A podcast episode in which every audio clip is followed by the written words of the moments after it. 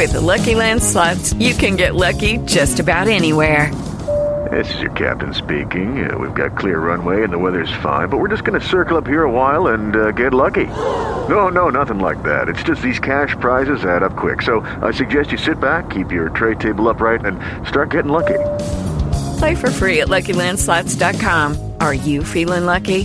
No purchase necessary. Void where prohibited by law. eighteen plus terms and conditions apply. See website for details. Judy was boring. Hello. Then Judy discovered Chumba Casino dot com. It's my little escape. Now Judy's the life of the party. Oh, baby, mama's bringing home the bacon. Whoa, take it easy, Judy. The Chumba life is for everybody. So go to Chumba Casino dot com and play over one hundred casino-style games. Join today and play for free for your chance to redeem some serious prizes. Chumba Casino dot com. No purchase necessary. Void where prohibited by law. eighteen plus terms and conditions apply. See website for details. You're hanging out with some friends and putting back a few drinks. A few becomes a few too many. As the evening comes to an end and people start to head out, you think of calling for a ride. Nah, you live nearby. You can make it home okay. It's no big deal. What are the odds you'll get pulled over anyway? And even so, what's the worst that could happen? Your insurance goes up? You lose your license? You lose your job? You total your car? You kill someone? Everyone knows about the risks of driving drunk. The results are tragic and often deadly. However, that still doesn't stop everyone from getting behind the wheel while under the influence. That's why police officers are out there right now looking for impaired drivers on our roads to save lives. So, if you think you're okay to drive after a few drinks, think again, play it safe, and plan ahead to get a ride. It only takes one mistake to change your life or someone else's forever. Drive sober or get pulled over. Pop quiz. What can you buy for three dollars and ninety-nine cents? Not a latte, but for less than the cost of a cup of coffee, you can get all your favorite music ad-free. While other streaming services jack up their prices, LiveOne's membership is only three dollars and ninety-nine cents per month, and you can lock in that price for a full year. Join now to get the best deal in music with zero ads, unlimited skips, and maximum audio quality. Get the music you love at a price that fits into your budget with LiveOne Plus. Check out live one dot com slash best music for details. London, the capital and largest city in England and the United Kingdom. One of the two top-level global cities in the world, along with New York City, London is seen as having a tangible effect on global socioeconomic affairs.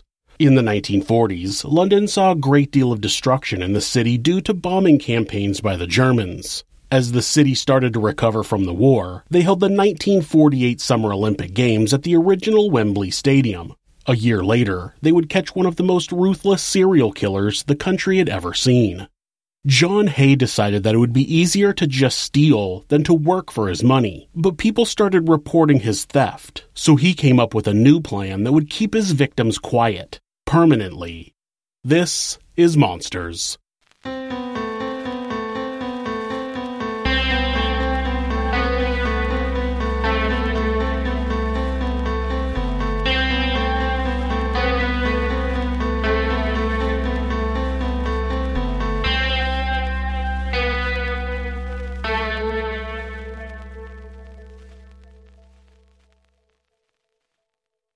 John Haigh was born on July twenty-fourth, nineteen oh nine, in Stamford, Lincolnshire, United Kingdom. His parents were John and Emily Haigh, and they soon moved to East Riding in Yorkshire. John Senior was an engineer, and his parents were members of a conservative Protestant sect called the Plymouth Brethren. The Plymouth Brethren were formed in Dublin in the late eighteen twenties and believed in sola scriptura, which is translated to scripture alone. They believed that the Bible was the supreme authority over and above any other source of authority. Outside the church, the Haighs were viewed as religious fanatics, particularly John Senior He built a ten-foot-high fence around their house in order to keep the outside world out. John was taught that he was constantly being watched by a higher power and wasn't allowed to experience any sort of outside entertainment. He spent his youth inside his home, listening to Bible stories and playing the piano. John Senior was so afraid of the evil of the outside world that he wouldn't let John play outside with anyone else. John Senior had a bluish birthmark on his head, and he told his son that it was the mark of a sinner, and that he got it because he misbehaved as a child. This kept John living in fear of receiving a similar mark. Through John's youth, his fear kept him in line, staying inside, practicing the piano.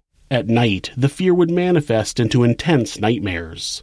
When John was a teenager, he started testing the limits more and more, and his parents allowed him to do a number of things that they deemed sinful. I couldn't find any reference to what those activities specifically were in this case, but they were most likely things like reading secular books or listening to the radio. Some fundamentalist religions were so strict that playing cards were seen as sinful. When the bluish mark of sin never appeared on his head, John realized that his father had lied to him. Once he realized that he could actually get away with sinning with no real punishment, he began diving deeper into the sinful outside world.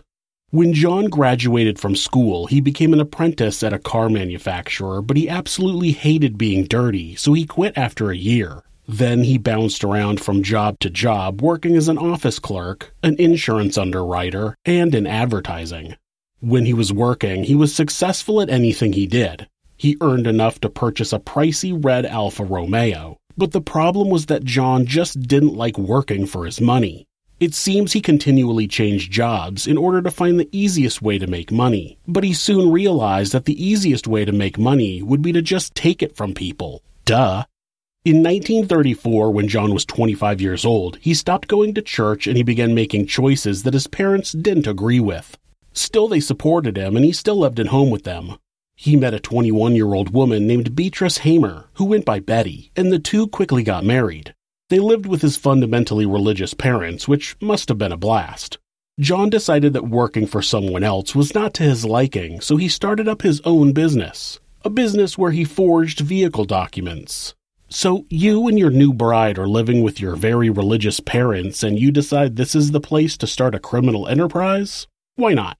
In October of nineteen thirty-four, just three months after his wedding, he was arrested for forgery and sentenced to fifteen months in prison.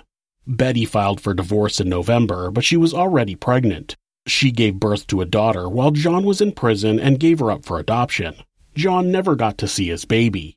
He saw Betty one more time when she visited him in prison, and he told her that they had never been legally married because he had already been married to another woman.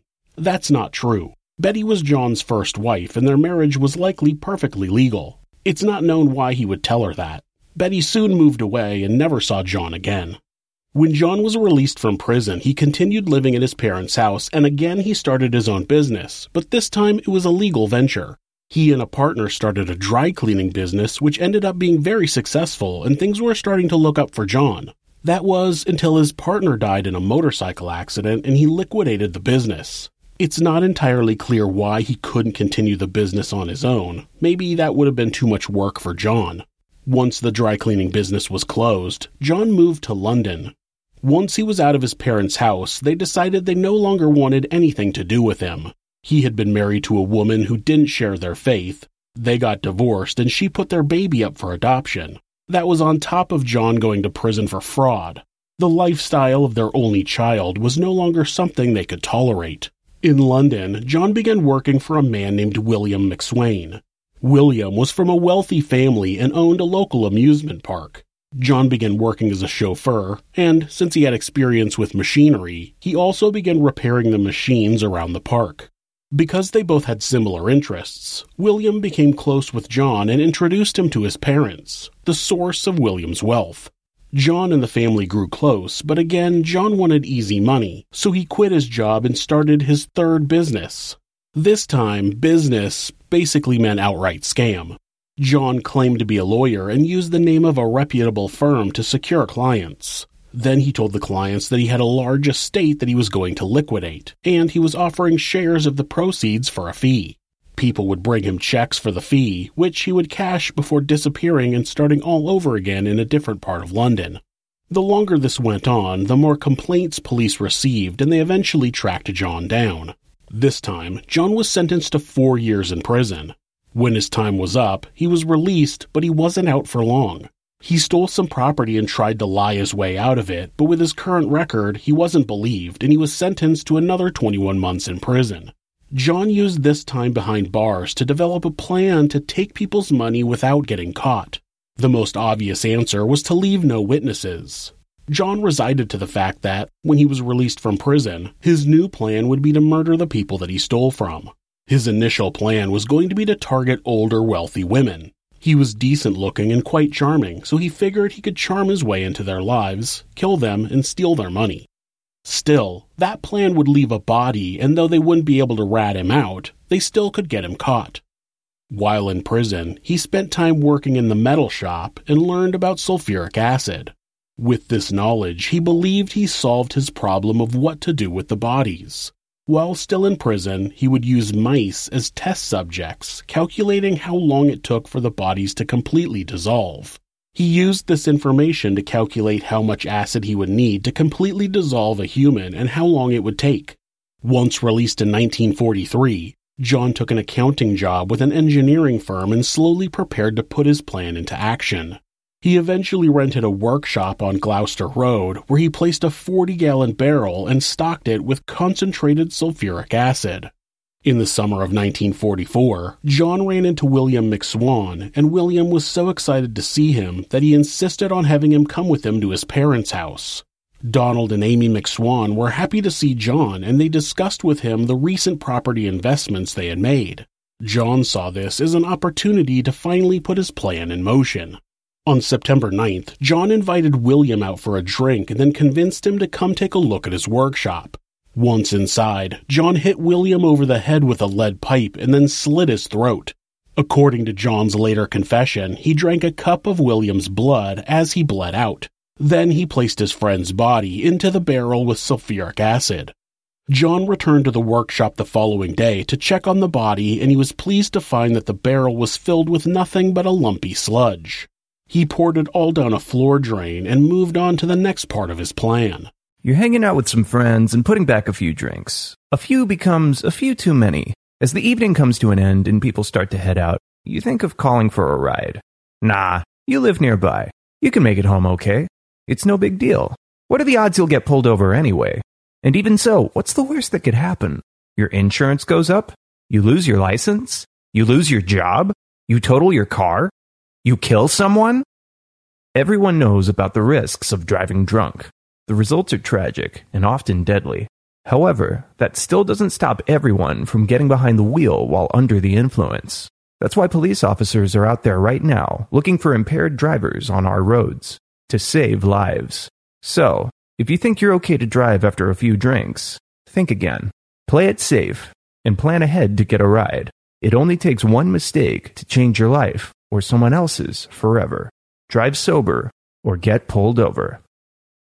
This Christmas, feel joy, gift joy, and send them joy with the perfect gift at Arnott's. Explore an endless array of gifting that will bring joy to everyone on your list. Shop Irish at the Christmas market, support emerging new businesses with Pitch twenty-two, or find something extra special from one of our world-class brands. Shop in-store and online at arnott's dot i e.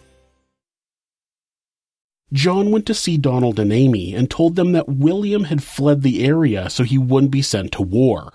This story was believable because William was terrified of being sent to war. In nineteen thirty-nine, he had registered as a conscientious objector, but he received call-up papers in nineteen forty-one. After that, he began moving around constantly in order to evade authorities. Due to this history, Mister and Missus McSwan didn't question John's story. He spent the better part of a year sending them letters that were supposedly from their son as he worked his way through his plan. John went to the McSwans' house on July second, nineteen forty-five. He also hit them over the head with a pipe and then slit their throats. He claimed to have drank their blood as well. He had already prepared two barrels of acid in his workshop, and he quietly transported both bodies there and placed them in the barrels. John went to their landlord and told her that the McSwans had taken a trip to the United States, and she needed to forward their mail to him so he could take care of their affairs. Then he forged Robert's signature and got power of attorney of their properties and finances. He sold one of their investment properties and pocketed two thousand pounds. He sold another property and their possessions and got another four thousand pounds. John rented a new workshop in Crawley, just south of London, and moved his acid and barrels there. He didn't want to be in one place for too long. Once his new workshop was set up, John set his sights on his next target.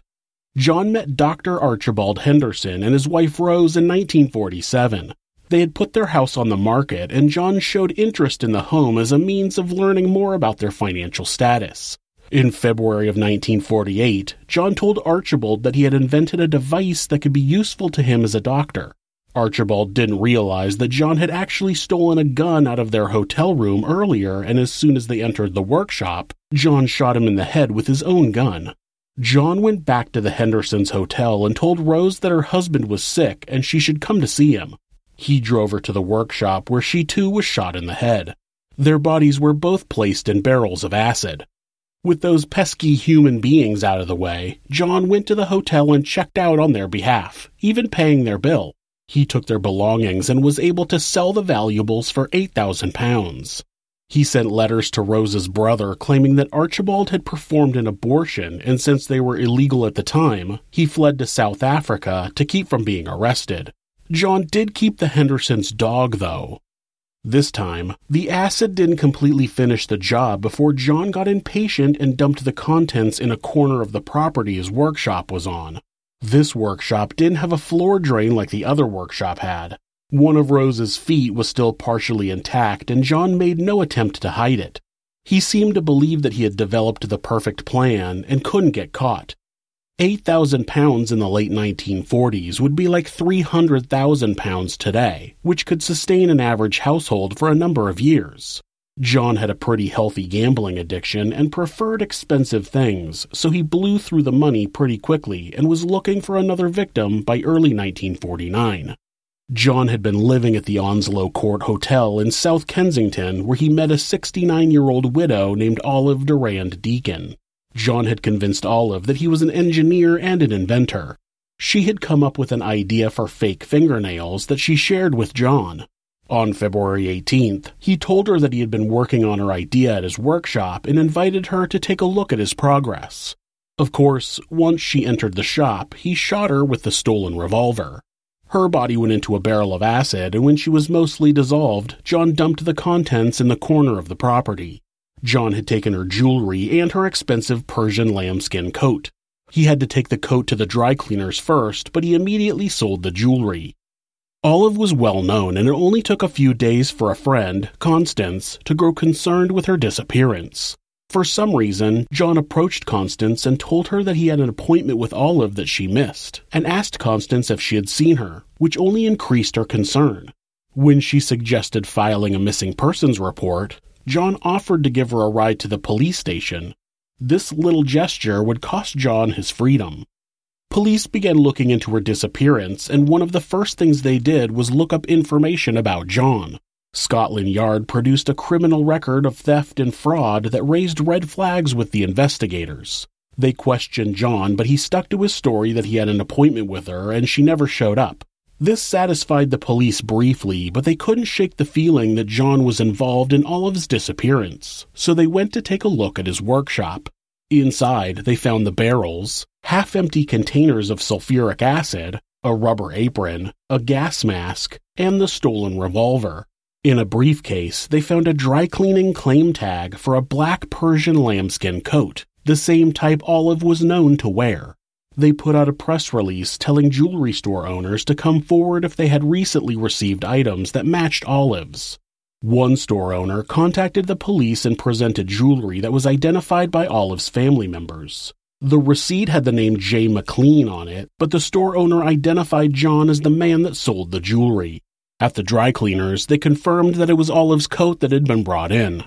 A pathologist was sent out to John's workshop and immediately identified blood on one of the walls. On the property, he found a mound of sludge, and on closer inspection, he found a human gallstone amongst the substance. When the sludge was collected and inspected back at the lab, they identified twenty-eight pounds of human fat, eighteen pieces of human bones, a portion of a left foot, three gallstones, a full set of dentures, a lipstick container, and a red plastic bag handle. Olive's dentist was called in and confirmed that the dentures belonged to his patient. By now, John had been brought to the police station for more questioning.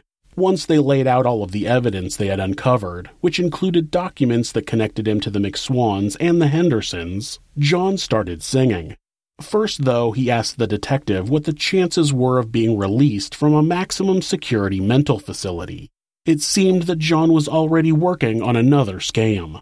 John told the detective that he had killed Olive Durand Deacon, Archibald and Rose Henderson, and Donald, Amy, and William McSwan. He also claimed that he killed three other people that the police didn't know about. He went into detail about each murder, claiming that he drank all of his victims' blood, and that the motive for his murders was a lust for blood. Then he gave vague details about the other three murders, still claiming he killed them so he could drink their blood. John's lawyers tried to get him off with an insanity defense. John told everyone that he only killed in order to drink blood, and as a child he had dreams of blood. Then in nineteen forty-four, after a car accident, the dreams resumed. One of his dreams he described: "I saw before me a forest of crucifixes which gradually turned into trees. At first, there appeared to be a dew or rain dripping from the branches, but as I approached, I realized it was blood. The whole forest began to writhe, and the trees, dark and erect, to ooze blood. A man went from each tree, catching the blood. When the cup was full, he approached me. 'Drink,' he said, but I was unable to move." It's believed that he made up the three additional murders to remove money as a motive. The six confirmed murders clearly showed that they had been carried out solely for money, so he added some random people to try to show he was motivated by drinking blood, hence insanity. He was also under the impression that he couldn't be convicted since there was no bodies. It took the jury just seventeen minutes to come back with a guilty verdict. John Haigh was found guilty and sentenced to death. In order for him to be executed, he was required to undergo a medical inquiry under the Criminal Lunatics Act of eighteen eighty-four. Three psychiatrists examined John and determined him to not be insane. On August tenth, nineteen forty-nine, John Haigh was executed by hanging. He was forty years old. John Haigh didn't want to work for his money, so he decided to take it from others, going so far as to murder them so he could freeload without getting caught, ending people's lives all for money, like a true monster.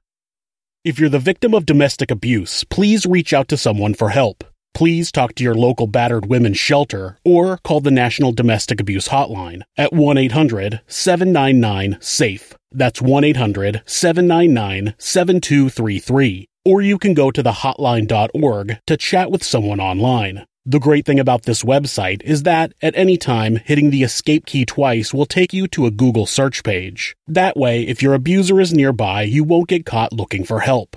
If you're having feelings of harming yourself or someone else, or even just need someone to talk to, please contact your local mental health facility, call nine one one, or call Mental Health America, who operate the National Suicide Prevention Hotline at one eight hundred, two seven three, T A L K. That's one eight hundred, two seven three, eight two five five. They're available twenty-four hours a day, seven days a week, and will talk to you about any mental health issue you might be facing.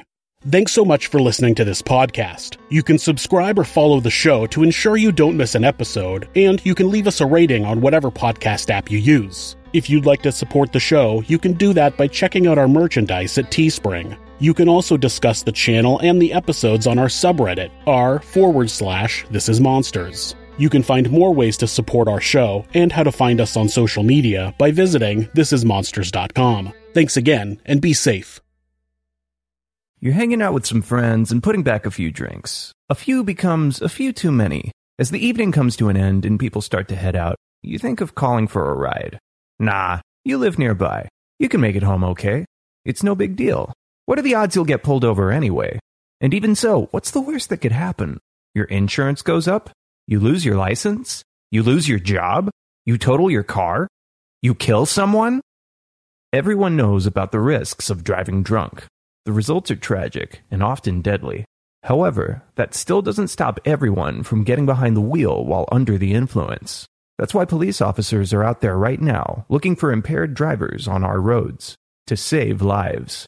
So, if you think you're okay to drive after a few drinks, think again, play it safe, and plan ahead to get a ride.